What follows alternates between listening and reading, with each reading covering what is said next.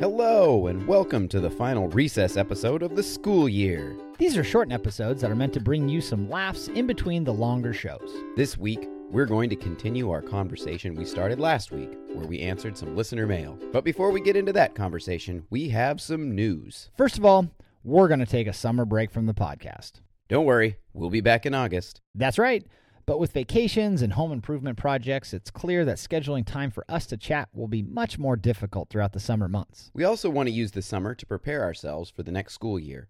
With Chad starting football and me with forensics, we want to make sure we have everything well planned before we enter the melee of the beginning of the school year. We're going to be planning out a schedule of shows and topics. So if you have ideas you'd like to hear us discuss, send them our way on Facebook or through email. We will also be posting some retakes or reruns of previous episodes throughout the summer to keep your interest piqued. Our second piece of news has to do with the recess episodes for the upcoming season. In short, there will be fewer of them. Our original intent was to release a full episode every two weeks, and that's it. But then we had extra ideas and little thoughts that we wanted to include, so we started doing the recesses. But then we got more busy throughout the year, and the recesses, while fun, were putting us a bit behind the eight ball when it came to our deadlines. We will continue to do the recesses, but not on such a regular basis. Every once in a while, they'll just pop up in your feed, like a fun bonus. Finally, we're famous! Well, sort of. The Virginia Journal of Education found out about us and wrote a little blurb in their June edition.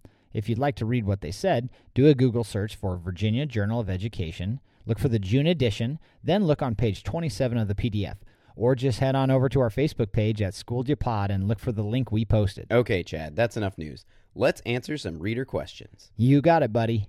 All right, so this one comes from Barbara. What's the funniest gift a kid has ever given a teacher? Have you got anything, Chad? Well, I think she's posing this question for our listeners as well. I'd love to hear people comment on this one. You know, it's funny, Clint. I don't know about you. Maybe it's just me. Maybe I'm a jerk. But as high school teachers, I don't get hardly any gifts. It is very rare to get a gift compared to my mom who taught first grade for many years was like you know the last days of school was coming home with bags of things i can't think of anything that i've ever received that was very funny or memorable Right. I've gotten a lot of jars of homemade hot chocolate Yeah. around Christmas time. right Uh, I've gotten a lot of candies and those Right. kinds of things. And, the, and occasionally kids will give you gift cards, which is amazing. yeah and really, really generous. I'm always appreciative of kids that'll do that. The funniest thing that I've received personally is we had a family in our district back in Astoria who every Christmas would bake cakes. For like every teacher of her mm-hmm. students, and then also for teachers of her children in years past. So she would make like 50 cakes a year. And they were these chocolate cakes, but they were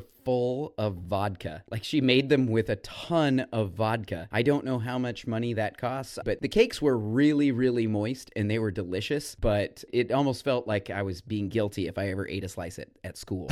like, like, I don't know if this is legal. i shouldn't eat this cake and drive Yeah, that's right. But the funniest one I've ever heard of is actually from my wife. Uh, when she was in elementary school, she had a teacher whose name was Mr. Barney, and they called him Mr. Brownie because his wife would make homemade candy, and he had like a closet of homemade candy that kids would get as prizes. So he was super cool, and my wife thought he was just the best teacher ever. And one day while she was walking to school, she saw a little painted piece of wood that had like a house painted on the outside of it. lying in the gutter on the side of the road. And she was like, Mr. Brownie would like this. And so she picked it up and gave it to him. well that's sweet It's funny because, you know, she was in fourth grade, so it's not like she was a kindergartner. So she was smart Right. enough to know that it was kind of a dumb gift. And she sort of was like giving it to him as, haha, here's a gift. Here's something I got out of the gutter. Uh-huh. But she told me today as I was writing this up and making sure I had the, the details right, she was like, you have to say that he was our favorite. We didn't, Okay. we weren't doing it to be mean. It sounds like we were Right. being mean, giving him garbage, but piece of garbage we meant yeah. it. it. We thought he would like it. i bet he did sometimes it's just the thought that counts That's right. All right. Well, this one's from Austin. Austin writes, Who was your favorite teacher from high school days? What class did they teach? What about them, personality or teaching style, did you like? And do you think you resemble the way they taught you? What do you think, Clint? My favorite teacher in high school was a woman named Mrs. Magnuson, and she was fantastic. She was my 11th grade English teacher, and she taught me English, and I understood symbolism for the first time in her class, and I got to be a much better writer than I was at the beginning of the class. But what she did that was really impressive to me is that she cared about me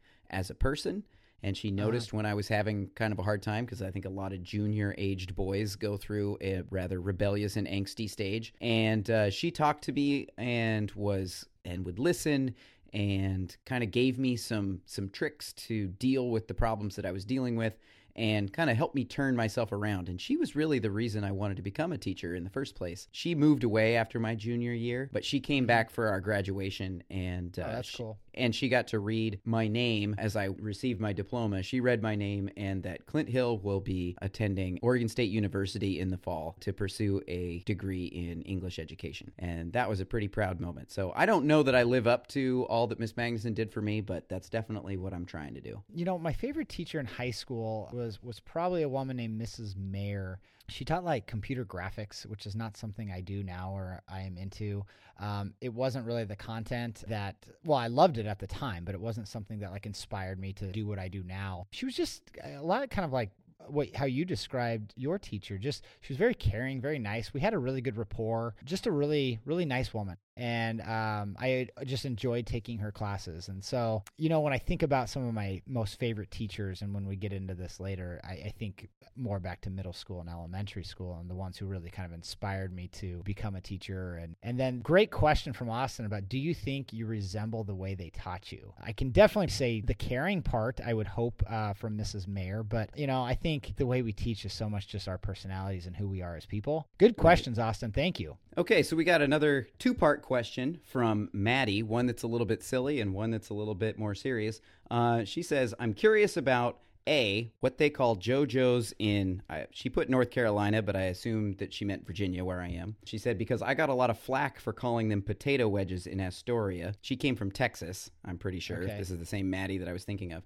And I did a poll and I posed them this question. Okay, so you go to a gas station Right. and you go into the little quickie mart and they've got fried chicken and then they've got potatoes chopped up and deep fried but they're not french fries what do you call those potatoes and almost everybody called them potato wedges one person just said i think i would call those fries but pretty much everybody called them potato wedges when i lived in oregon my whole life i called them jojos Right. Me too. and when I told people here that they were called JoJo's, every single one of them laughed in my face. That's funny. So I think that that may be unique to us. But if someone here called it a potato wedge, I wouldn't think that was weird.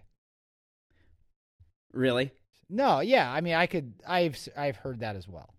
But they are definitely Okay. called JoJo's. I bet if I stopped at the mini mart on the way home today, um, and and saw them, they would say JoJo's. Uh, but the second half of her question says whether y'all think relying solely on pass, no pass, and doing away with letter grades could reduce or eliminate cheating. Um, in a word, no. I Right. think that there would still be people who would want to just pass and not worry about, well, I only have to get, you know, Right. 70% right and I'll pass and that'll be good enough. I do think that there could be some systemic changes to how we do things, but I don't think that just going to a pass, no pass would really make that big of a difference. I think the point you brought up in the episode where we talked about cheating, the example you gave with teachers doing, you know, online trainings and stuff, where those Right. are like very low standards for passing. Like a lot of times it's Yeah. like you got to get like six, 60% or better or something. And the standard just lowers, but you're still you're still borrowing ideas and answers. So Right. I don't know if it would. I mean, I have a lot of philosophies and theories about grades and how we can make them better, and I think that will be a great uh, full episode topic. But I would agree with you. I, I think in a in a the, the short answer is no. I Yeah. don't think it would help. Cool. Well, thanks, Maddie. This one comes from Meredith, and she says, I'm an educator and I'm considering taking a summer job that will have me working alongside high school students. Is that weird?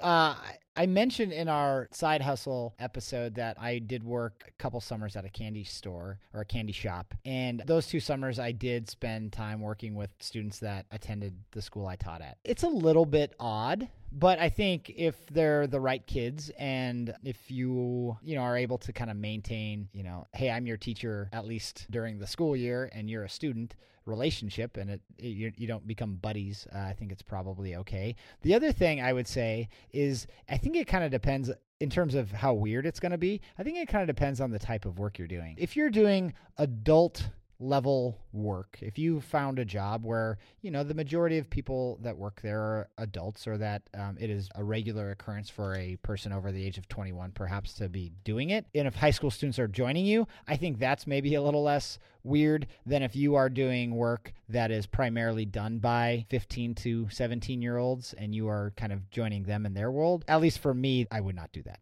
Yeah, I, I agree with you. And I think it would be tough if a student had, let's say, worked there previously and you're coming on as summer help and they're kind of your supervisor. Yeah. That could get a little awkward, but uh, I've done a lot of things with students outside of school in not necessarily paid work types of situations, but where you are, you know, volunteering in, in for the same organization or whatever. And those kinds of situations, even if a kid knows more than you do, as long as you are respectful of them and you make it as fun as you can and you do your job, it sometimes can really make a an awesome connection. It sort of depends on the situation, I guess, but it doesn't have to be weird. It Right. could be weird. In fact, it might 90% of the time be weird. But if you go into it with the right attitude and you've got the right kids that you're working with, I think it'll be fine. Absolutely. Good question, Meredith. And with that, we wrap up our first season of Schooled Ya. We sure are grateful for all of you listeners, and especially everyone who posted a review on Apple Podcasts. You've made a huge difference in our listenership and notoriety. Please keep the mail coming.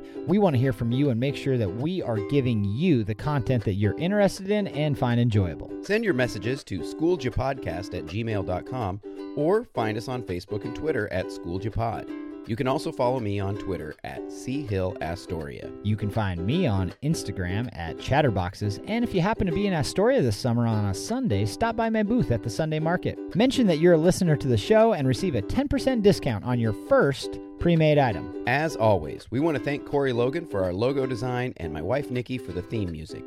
We couldn't have done this without you both. We also want to give our families a big shout out for being patient with us as we started this adventure, encouraging us when things got tough, giving us constructive criticism, and putting up with the awkward recording sessions and the hours of editing. Emily, Daphne, Griffin, Luca, I love you guys. Nikki, Ty, Misha, and Sarah, y'all are the best. Thanks for everything you do for me. I love you like crazy. And to the rest of you, thanks for listening. See you in August.